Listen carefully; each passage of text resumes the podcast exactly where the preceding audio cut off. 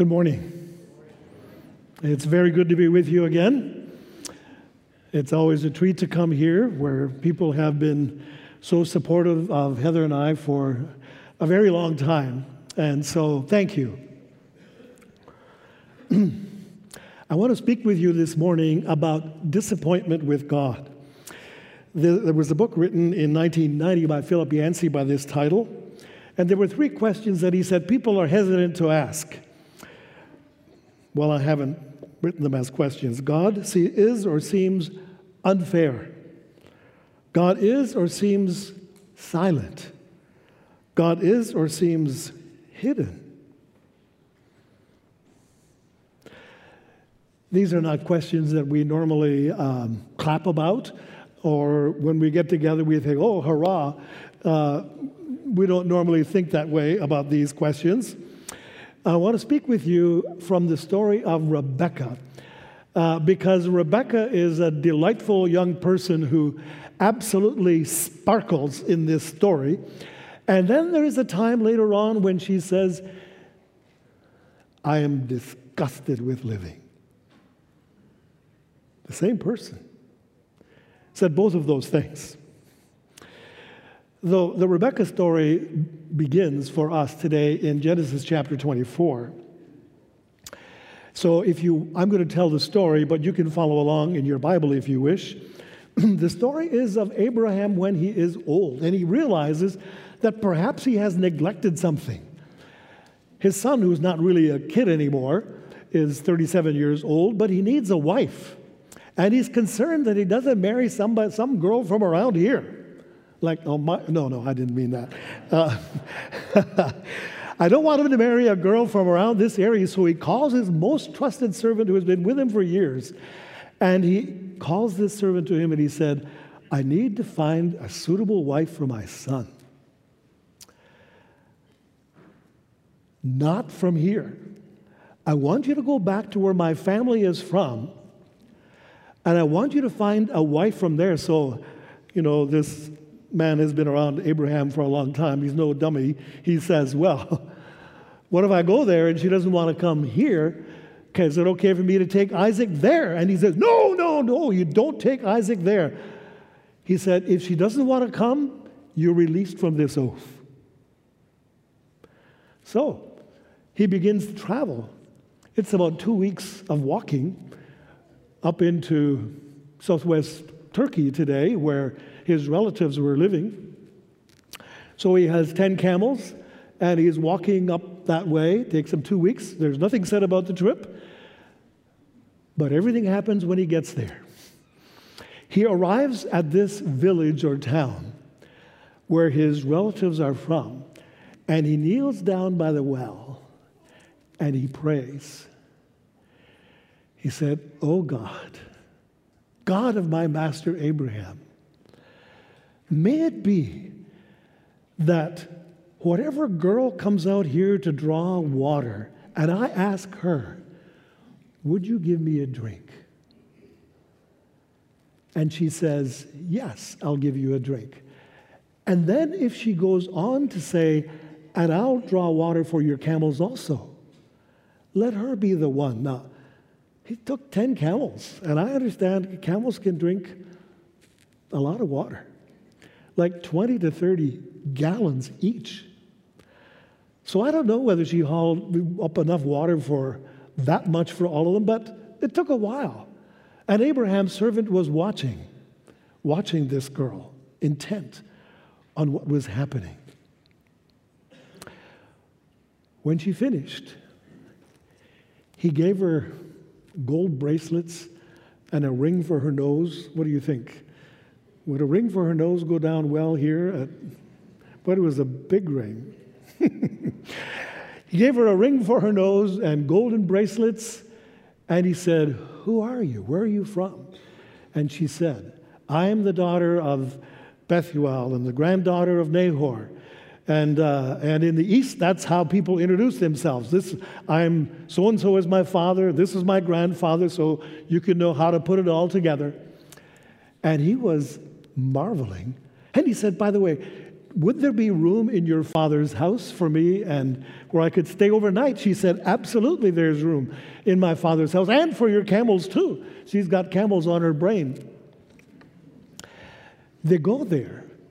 And when Laban, her brother, who has an eye for money, when he sees the bracelets and the nose ring, and he hears this man comes and he's obviously of some means, and they invite him in. And Abraham's servant says, Before anything else, I have to tell you why I have come. My master is Abraham. He has become wealthy. He's old now, and he's going to give everything that he owns to his son Isaac. But Isaac does not have a wife, and he asked me to come here to find a wife. That's why I'm here. And this is what happened at the well. I was praying this. I was praying, oh God, let it be that the girl who comes here to draw water, and I ask her, could you give me a drink? She'll say yes. And she will go on to say, I'll draw water for your camels as well. And she did it. And he tells Laban and Bethuel the story of what happened at the well. And they say, well, this clearly is from God. And uh, so then they're able to sit down and enjoy the meal together. And in the morning, Abraham's servant wants to get going. But they said, Oh, could you wait? What about if you just give us 10 days with our sister and our daughter? And Abraham's servant said, You know what? My master is eagerly waiting for me. He wants, he, this is very important to him. I really need to go. And so they say, uh, Go back to here. And they said, Well, let's ask her. And she said, I will go. And I think, wow, she would never see her family again. She's like so many people who have come from all around the world to Canada who will never see their family again. They've come here for a better life. She said, I will go. But she's the same person who years later said, I'm disgusted with living. That's the story we want to look at this morning. So find this wife. And it says here they marry, and the Bible says that Isaac loved her. Doesn't only say it once. Now, the story goes on that she was not able to have children for 20 years. This is kind of like Abraham and Sarah, the same story all over again. 20 years, not able to have a child. And then it says that Isaac prayed for her. And she conceived and had a child. Well, actually, twins. And then there's something, you know, just because it's in the Bible doesn't mean it's a good idea. Isaac loved Esau, and Rebekah loved Jacob. And this is going to become a problem in the family. There was a famine in the country, and they had to go to Egypt. And on the way down, Isaac is thinking. He's looking at Rebekah and he's saying, She is gorgeous. Those Egyptians, when they see her, they're going to want to do away with me to get her. So he says to her, Say you are my sister. And that's the deal they made before they went. But the secret wasn't really well kept because one day the Egyptian king was looking out the window and he sees Isaac cuddling with Rebekah. This is not your sister. And he calls him in to uh, give an account and he says, You know, we could have committed a great sin if you had, with what you did to us. You lied to us. Nevertheless, he continued there, and Isaac becomes wealthy. and conflict comes. You know, oftentimes it's said that religion causes all the wars in the world. We've all been hearing this quite a lot. But actually, we see here that it's wealth and land and water and greed that cause a great deal of tension and conflict. And it's what happens here. And we find that Isaac is a patient man. He had drilled a well. You know, it's important to have water. Recently, I was in Sudan and talk about a dry and thirsty land. Water is a big deal. It was a big deal in this country. And Isaac had water. Didn't take long till the neighbors began to notice he's got water. And they begin to move over and they're quarreling. Isaac's servants, they're fighting, quarreling. So Isaac takes them to court. No, that's not what happens. Isaac leaves the well. And he goes over a little further and he digs another one. I'd love to know just how far apart were these wells. the Bible doesn't tell us that. He digs another well. And it doesn't take long until the neighbors notice, huh, the guy's got another well. And they begin to quarrel again about the water. And they're moving over and they want this well because this is our land. And they begin to have an argument. And Isaac says, This land is large. Let's move and we're going to dig a third well. And I can't remember exactly how many wells he dug, I think five or so. And um, he just kept moving and not quarreling with them. Quite remarkable. But Esau married two women from this area, and uh, the Bible says they were a grief to Isaac and Rebekah. This is when she says, She's disgusted with living. Time passes, and Isaac is getting old. At least he thinks he's old. And he thinks he might die. And uh, so he needs to pass on the blessing. He's wealthy now, and he needs to make kind of a last will and testament to pass on his wealth to his son. And you know, he's always had a favorite. His favorite was Esau. But he knew at the same time that when these twins were born, that God had said to Rebekah, the older will serve the younger.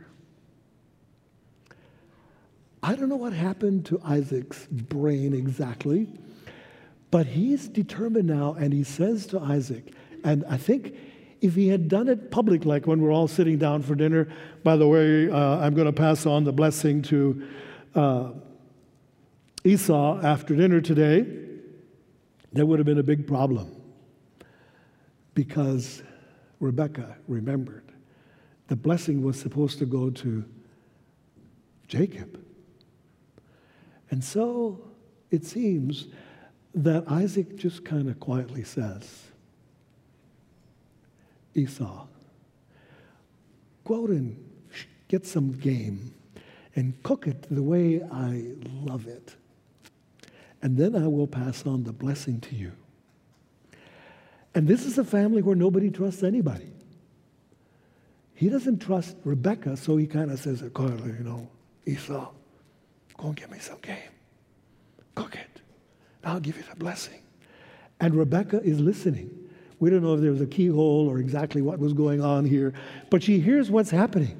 And she's alarmed that Isaac is going to do this. It's wrong. God had said that it was supposed to be to Jacob, her favorite. So she says to Jacob, Jacob, I heard your father saying this. We need to do something. I'm going to cook some food, and dad won't know the difference. Jacob says, Yeah, but I'm smooth all over and Esau's hairy on his neck and his arms and his hands and everywhere. She says, Don't worry, I got this. And she says to Jacob, I'll do the cooking, and you, I will put some goat hair on your arms and hands and around on your neck, and you'll wear Esau's clothes because they smell different than yours. They have a plan. And she decides that this is how it's all going to unfold. Doesn't take long. She's finished cooking, and uh, Jacob takes the platter into his dad, and he says, Father, here I am. This is the food that I've prepared for you. And he said, Oh, how did you manage to get it so quickly? Oh, he said, The Lord was with me. what a liar. The Lord was with me. Wow, Isaac is still kind of puzzled about this. And he says, uh, the voice is the voice of Jacob, but the clothes are the clothes of Esau, and the hands and the neck. And so they eat together, and Isaac gives him a blessing and he promises him everything. And he's no sooner finished, and Esau shows up. God bless you, my father.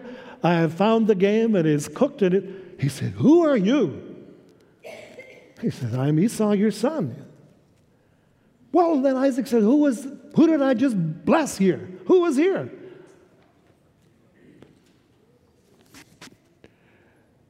Now, all the trouble is on the table. Esau is furious. But he says, actually, the fury came a little bit later. First, he says, Don't you have some kind of a blessing for me? And Isaac understood now that somehow God was in this. It was impossible to reverse what he had done. He said, Isn't there even a little blessing for me? And Isaac says, I have given him the dews of heaven, I have given him everything. And then he prays a modest little prayer at the end for Esau.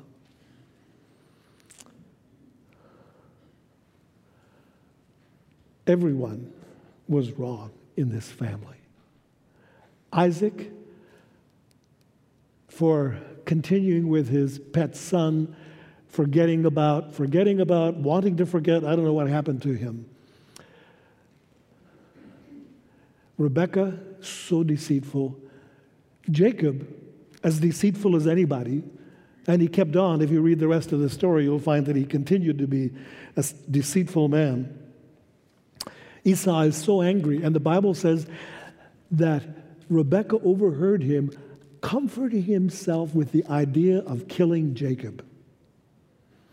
That's a pretty sour comfort. Comforting himself with the idea. And Rebekah said, You know, we got to do something. And she talked to Isaac, and they agreed that we need to send Jacob away back to her family, where she had come from. They never see him again. Did Rebekah have these questions? Is God unfair? There's nothing in this story that tells us precisely. Is God silent? Probably yes. Is God hidden? Probably yes. So when Rebekah was under pressure and God didn't seem to be saying anything, she did what many of us do. She took matters into her own hands with disastrous results. So, what should we do at times like that? There are times when any one of us here, maybe tomorrow or later this afternoon, Maybe we're in a situation where we have a decision to make, nothing is happening, we don't know what to do, we have to do something because it's urgent. We have advantages that Rebekah didn't have. We have a Bible, she didn't. We know about Jesus, she didn't. We have the Holy Spirit, she didn't, or at least not in the same way that we do. So I'm wanting to be a little gentle with Rebekah today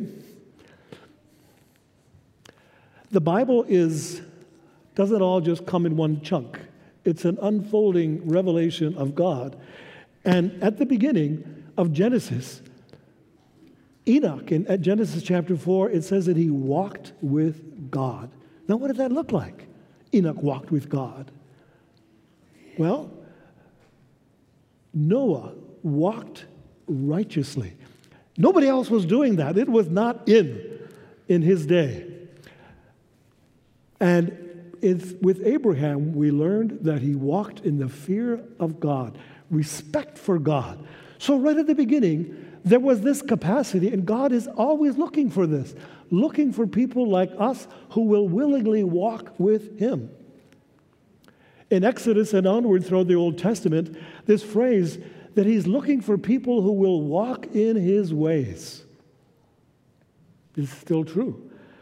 God is looking for people here and here and here who will walk in his ways, will walk by faith, will do it with your heart and soul, not just putting on a show or doing something to get by. No, no, he's looking for something much more than that.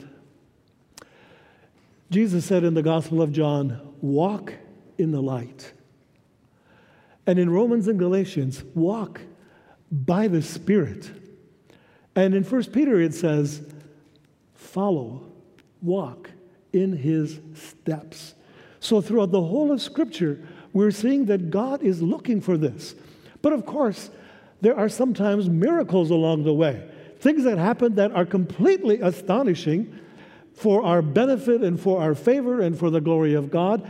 But these miracles don't come on demand. You can't just press 100 and get choose the on demand with miracles. But they do happen. And I love to tell the stories because negative stories pass along by themselves somehow. But good stories you have to tell. Stories of the goodness of God and of the miraculous working of God need to be told. We need to tell each other when these things are happening because we may find, well, if they're not happening to us, maybe they're not happening to anybody. This past week, I was in Winnipeg and I was with a group of Chin people. This is a tribal group from the northwest corner of Burma, or also called Myanmar. These Chin people were reached by an American missionary in about 1889. Within 50 or 60 years, the entire state became Christian in a country that is completely uh, Buddhist, this state and about half of another state are Christian. Quite remarkable. My friend told me that on a Sunday morning, like 98.9% of the people would be in church on Sunday morning. Well, I've never, ever lived in a place like that. And anyway, they were having this conference because uh, they are being treated violently by a military government in that country. The, the country is, the military regime is at war with them, has been fighting with its own people for 75 years, but especially in the last two and a half. When uh, a democratic government was elected and they said, we can't have this, they shut it down, put the person who was elected in prison, still in prison, and they're at war again. So these people that were gathered in Winnipeg, they were praising God together, knowing that their relatives back home are being bombed day by day. But this man is an American, actually, and he was at the conference, and he is presently the pastor of a small Chin congregation in Edmonton. And uh, last week, for the first time ever, he preached an entire sermon in the Chin language at this conference. And I could just see people, these Chin people were all kind of smiling and looking at each other. He's doing it. He's preaching in our language. We're kind of accustomed to missionaries going to other places and learning languages. We're not so familiar with the idea of people coming here and people from here learning their language in order to communicate with them uh, the gospel in the Bible, but that's what he's doing. He walks with a cane. So a couple of days after he spoke, I was having lunch and he, we were at the same table. I said, Don, what happened? What happened to you? Why do you need that cane? And he said, It's about 30 years ago. We were in Vancouver at the time, and there was a parasite, a waterborne parasite, apparently that I drank. And it made me terribly sick. It affected me everywhere. I was in pain. I had no idea what to do. We, we had five children. My wife was expecting our sixth. And I was lying on her lap crying like a baby. He said, We went to the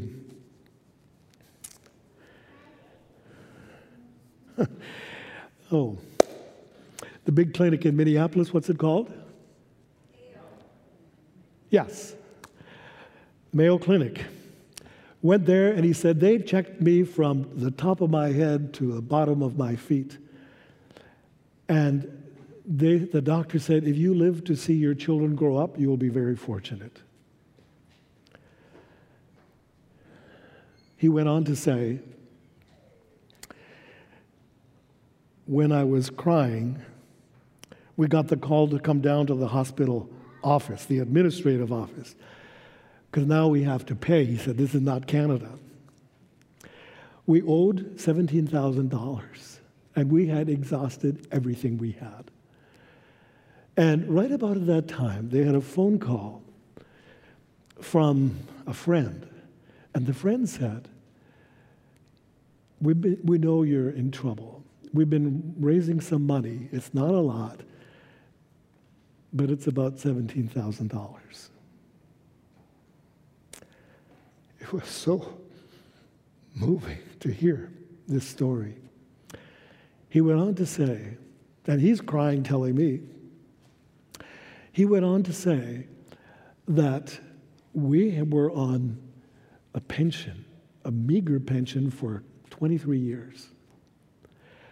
And, you know, the price of housing in Alberta can go up and down drastically. We bought a house outside of Edmonton a large property and a huge house.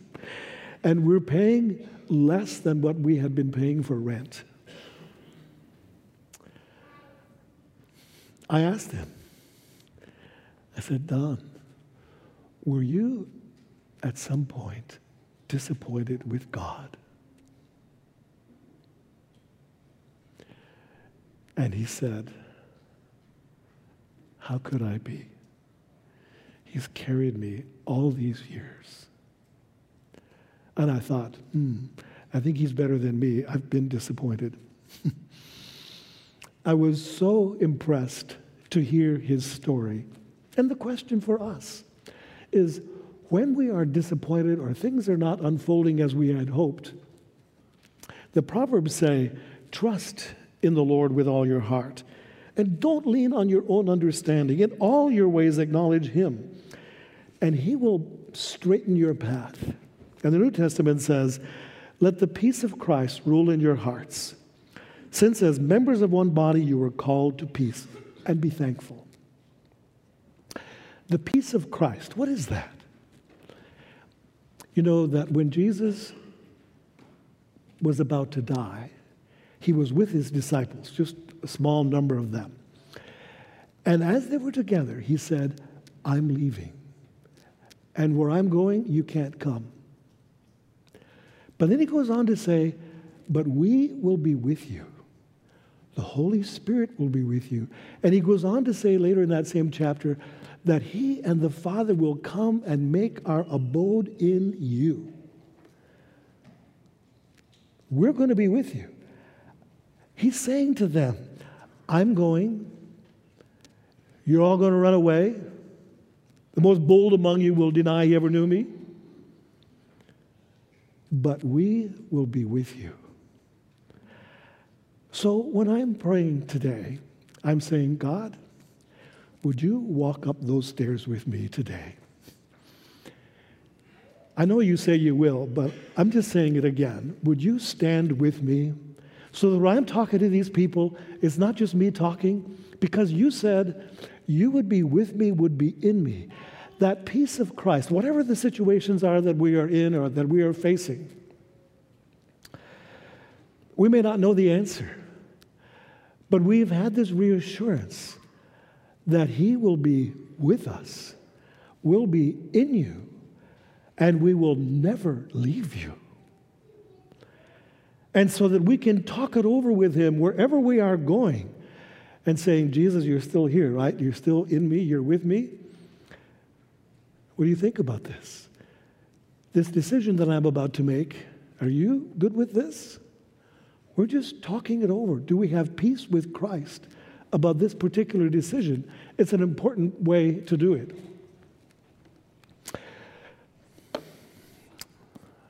I would like to, we're going to have communion in a few minutes. And there's a strong connection between Isaac and communion. I'd like to read from Genesis chapter 22.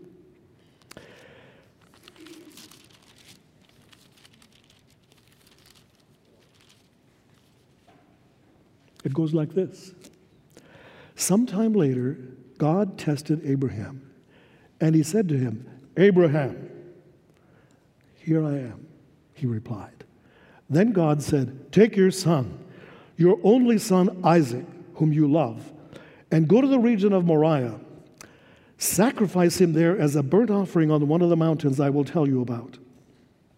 Early the next morning, Abraham got up, saddled his donkey, and he took with him two of his servants and his son Isaac. When he had cut enough wood for the burnt offering, he set out for the place God had told him about. And on the third day, Abraham looked up and he saw the place in a distance. He said to his servants, Stay here. Stay here with the donkey while I go, I and the boy go over there. We will worship, and then we will come back to you. Abraham took the wood for the burnt offering and placed it on his son Isaac, and he himself carried the fire and the knife. As the two of them went on together, Isaac spoke up and said to his father Abraham, Father, Yes, my son, Abraham replied. The fire and the wood are here, Isaac said, but where is the lamb for the burnt offering? Abraham answered, God himself will provide the lamb for the burnt offering, my son. And the two of them kept walking. When they reached the place God had told him about, Abraham built an altar and arranged the wood on it. And he bound his son Isaac and laid him on the altar, on top of the wood. Then he reached out his hand and took the knife to slay his son. But the angel of the Lord called out to him from heaven, Abraham, Abraham. Here I am, he replied. Do not lay a hand on the boy, he said. Do not do anything to him. Now I know that you fear God, because you have not withheld from me your son, your only son. And Abraham looked up, and there in the thicket, he saw a ram caught by its horns. And he went over and took the ram and sacrificed it as a burnt offering instead of his son. So Abraham called the place, The Lord will provide. And to this day it is said, on the mountain of the Lord, it will be provided. There's a number of things, similarities. Isaac had a father who was prepared to kill him. Are you still there? Isaac had a father who was prepared to kill him, and Jesus had a father who allowed him to be killed. Abraham believed God could or would raise his son from the dead if necessary. And Jesus' father did raise his son from the dead. Abraham believed a greater good was coming through Isaac, that all the nations would somehow be blessed through him. But God the Father knew that the whole world would be reconciled through the death of his son. Isaac carried the wood for his own sacrifice. And Jesus carried wood across to Calvary.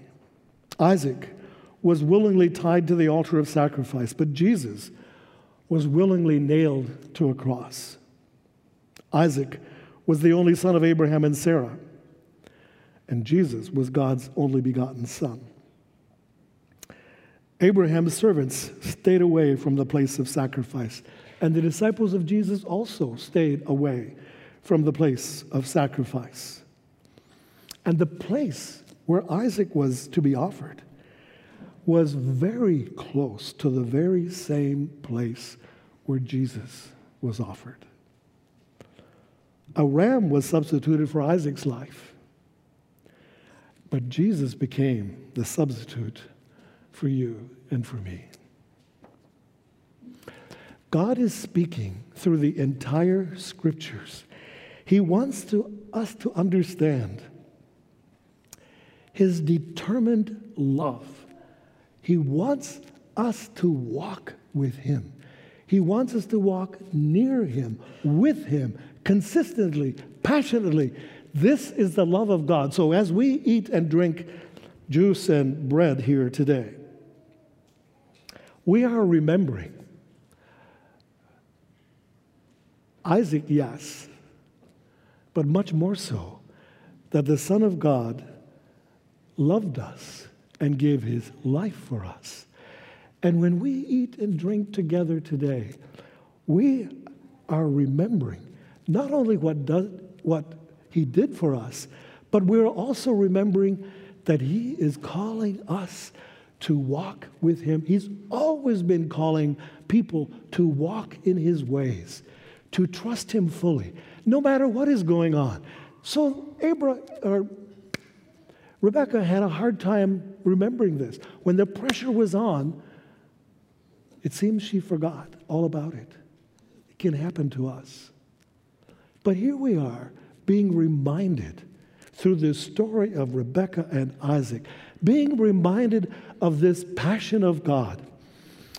I'm going to pray and thank our Lord for this juice and this bread which we are about to eat and drink.